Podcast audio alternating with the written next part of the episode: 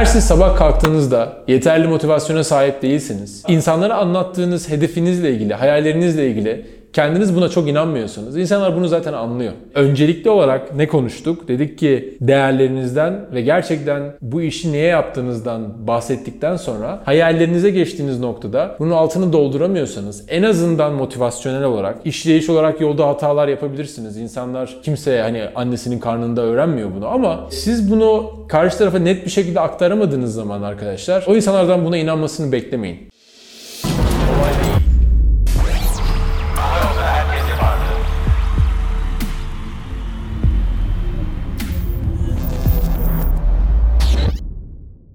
Herkese merhaba, Kolay Değil'e hoş geldiniz. Ben Mustafa. Bir bölümde daha karşınızdayız. Bugün sizlerden gelen başka bir soruyu aslında cevaplayacağım. O da mükemmel takım nasıl oluşturulur? Özellikle yeni başlayan şirketlerde iyi bir ekip nasıl kurulur? Nelere dikkat etmek gerekiyor? Şimdi öncelikle çok sevgili dostlarım, arkadaşlarım, büyüklerim, küçüklerim. İyi ekip olmazsa olmaz bir şey. Çünkü hiçbir zaman tek başınıza başaramazsınız.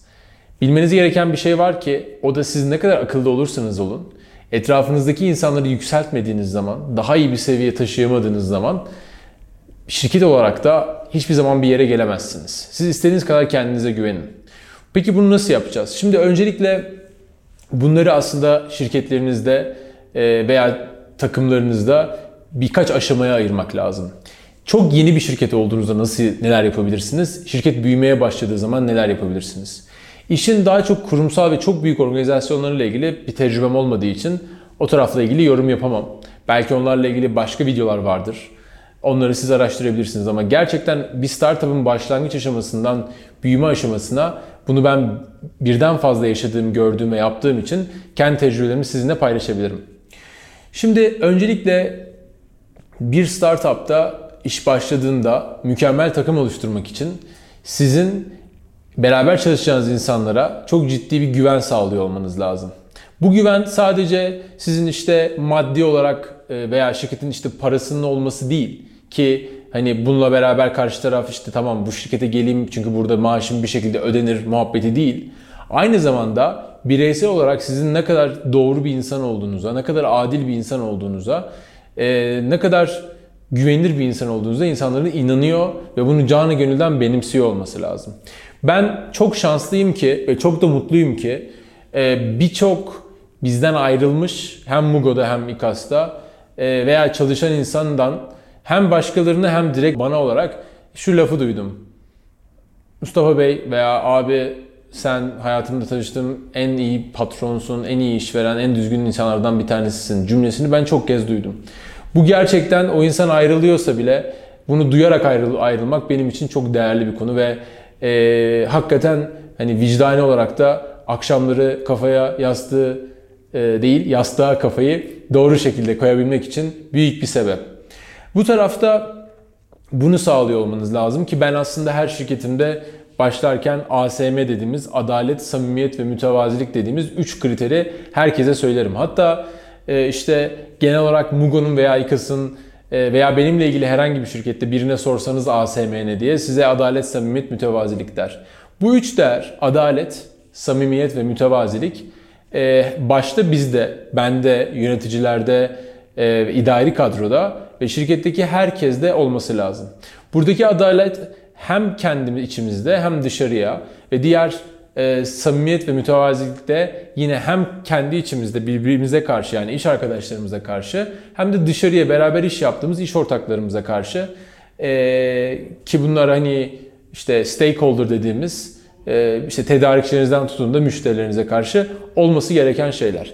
Yani mesela ben şunu kabul etmiyorum. Müthiş bir takım kurarken takım üyelerinin e, içeriye belki çok iyi, işte çok kibar ama dışarıya karşı böyle vurdum duymaz veya tam tersi dışarıda müşterilerle müthiş, samimi, düzgün, adil, mütevazi ama içeride işte sürekli bir ego savaşı veren kişiler olması olmamasına çok dikkat ediyorum. İçeride bu tür bir şirket kültürü ve huzurlu bir ortam kurduğunuz zaman e, bazınız şunu diyebilir işte ya Mustafa işte küçükken yapılıyor bunlar ama büyüdükçe olmuyor. Aslında öyle değil. Çünkü bu birazcık e, askeri disipline benzetebilirsiniz. Yani hani en tepeden en tepeden aşağı kadar tüm komutan ve e, alt komutanların işte çavuşlarına kadar vesaire onbaşılara kadar herkesin aynı disiplinde aynı sistemi kültürü anlatabildiği ve benimsediği bir ortamda aslında organizasyon ne kadar büyürse büyüsün ki elbette çürükler olacak. Yani bunu şunu demek istemiyorum. İşte ASM dedik, işte şirket kültürümüz bu dedik, içerideki herkes müthiş. Hayır öyle bir şey değil. Ee, bunun içinde elbet çürük elmalar çıkacak ama onları temizlediğiniz zaman zaten ki e, şirkette kültür oturduğu zaman temizlemesi daha kolay oluyor. O insanlar direkt böyle ortaya çıkıyor. E, siz bu organizasyonun büyüğünden, büyüklüğünden bağımsız olarak siz bu sistemi devam ettirebiliyorsunuz. E, bir kişi olarak başladığınız şirkette bile ben size naçizane olarak şunu tavsiye ederim. Buna benzer değerleri yazın önünüze, e, şirketin duvarına yazın isterseniz.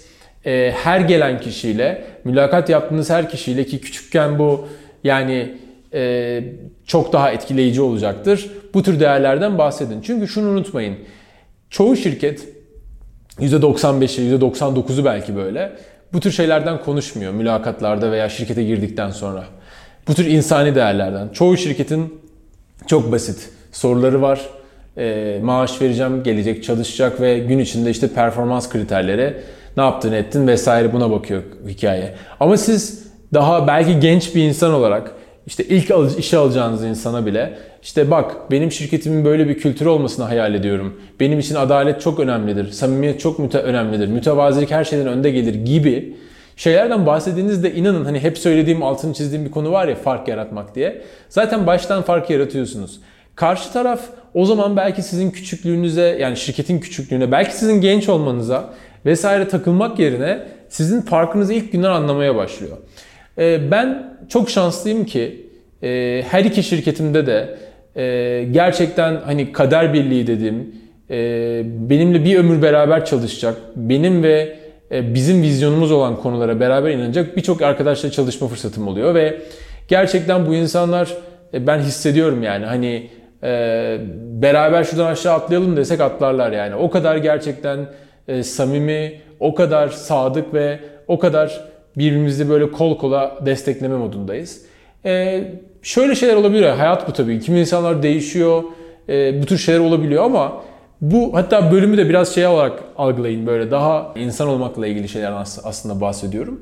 Artık hikaye bir kişinin başarısından çok çalışmasından ziyade herkesin gerektiğinde sorumluluk aldığı, e, herkesin ufak ufak katkı yaptığı, herkesin bir, bir herkesin bir tuğla koyduğu bir e, organizasyona dönüşmeye başlıyor. Ondan sonra bakıyorsunuz ki her şey kolaylaşıyor. Yani siz tek başınıza göğüslemek zorunda olduğunuz her şeyi bu ekiple beraber göğüslüyorsunuz. Ee, bunun dışında bu ekiple beraber arkadaşlar yapmanız gereken en önemli şeylerden bir tanesi hedeflerinizi ilk günden açık açık söylemek ve büyük hedefler koymak. Ve bu insanlara bu hedeflere inandırmak. İnsanlar arkadaşlar aslında para için çalışmıyor. Yani siz önemli bir hedef koyduğunuzda bu hedefler onlara bir maddi katkı da olmak zorunda değil. Yani ama siz onlara şunu dediğinizde biz arkadaşlar buradan işte Türkiye'deki en başarılı bilmem ne şirketini yaratacağız veya buradan dünyanın en başarılı şunu yaratacağız dediğiniz zaman e, ve bunu gözünüzde gördüğü zaman karşı taraf gerçekten size inanmaya başlıyor. Bunun önemli bunun aslında tree'i ne yani? Bunun böyle bunu yapmak yolunda size en yardımcı olacak şeylerden bir tanesi. Öncelikle bu hedeflere siz inanmalısınız. Eğer siz sabah kalktığınızda yeterli motivasyona sahip değilsiniz, insanlara anlattığınız hedefinizle ilgili, hayallerinizle ilgili kendiniz buna çok inanmıyorsunuz. İnsanlar bunu zaten anlıyor. Yani siz e, öncelikli olarak ne konuştuk? Dedik ki değerlerinizden ve gerçekten bu işi niye yaptığınızdan bahsettikten sonra hayallerinize geçtiğiniz noktada bunun altını dolduramıyorsanız en azından motivasyonel olarak yani işleyiş olarak yolda hatalar yapabilirsiniz. İnsanlar e, kimse hani annesinin karnında öğrenmiyor bunu ama e, siz bunu karşı tarafa net bir şekilde aktaramadığınız zaman arkadaşlar e, o insanlardan buna inanmasını beklemeyin. Ve benim en önemsediğim konulardan bir tanesi şirketinizin bir ve kendinizin bir hayat amacı olmalı arkadaşlar. Yani sen eğer çok para kazandığın zaman ve çok başarılı olduğun zaman e, hep hayalinde şu varsa bir yat alayım, bir Ferrari alayım vesaire neyse bunun adı. Ve bu zaten bu amacı olan insanlar zaten yanında çalışan ekip üyeleri de zaten bunu anlıyor yani. O zaman kimseye o hayalini de inandıramazsın. İnandırsan da bir gün, iki gün, üç gün. Yani e, ister istemez insanlarda hani ben çalışıyorum o kazanıyor şeyi oluyor ki hani şirketin doğasında bu var yani. Tabii ki o kazanacak sahibi ise eğer şeyse sen şirketi kur sen kazan ama ben yine de bunu çok hoşlanmadığım bencilce bir zihniyet bu.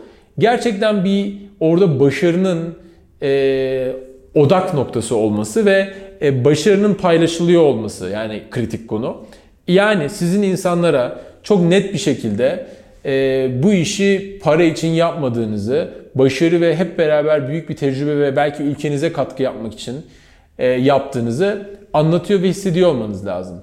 Bunu hissetmiyorsanız e, isterseniz hani bu videoyu kapatın yani. Hani çünkü orada e, bunu hissetmeden etrafınızdaki insanları nasıl motive edersiniz kısmının hani basit bir işte maddi karşılığı var. Sürekli bir havuç vermeniz gerekecek insanlara ve o sürdürülebilir bir model değil arkadaşlar. Yani sürekli insanlara daha çok maaş vererek işte ben gidiyorum ayrılıyorum dediğinde maaşını artırarak ben mesela e, ya ben gideceğim maaşımı artır yoksa diyen bir insana asla şey demem artırıyorum demem git abi derim. Eğer yani o görüşme ona gelmişse o çocuk benim veya o insan ben 2000 lira 1000 lira 500 lira fazla vereceğim diye veya x lira kalacaksa gitsin bitti artık o hikaye zaten benim için. Bunu başka temel değerlere bağlarsanız sapasağlam ilişkileriniz olur insanlarla ve o zaman muhteşem takımı ve şirket kültürünü oluşturabilirsiniz. Diyorum ki ne kadar şanslıymışım veya ne kadar doğru yapmışım bazı şeyleri ki bu kadar iyi bir e, ekip kurabilmişim en başta. Daha hiçbir şey yokken ortada anlatabiliyor muyum? Ama bunun için o hayale inanmanız gerekiyor. Sizin karşı taraftaki insanın size çok net güvenmesi lazım ve sizinle yola çıkabilecek kadar size inanabiliyor olması lazım. Bizi izlediğiniz için çok teşekkür ederiz. Daha anlatacak çok şey var ama devamı da gelecek. Bir sonraki bölümde görüşmek üzere.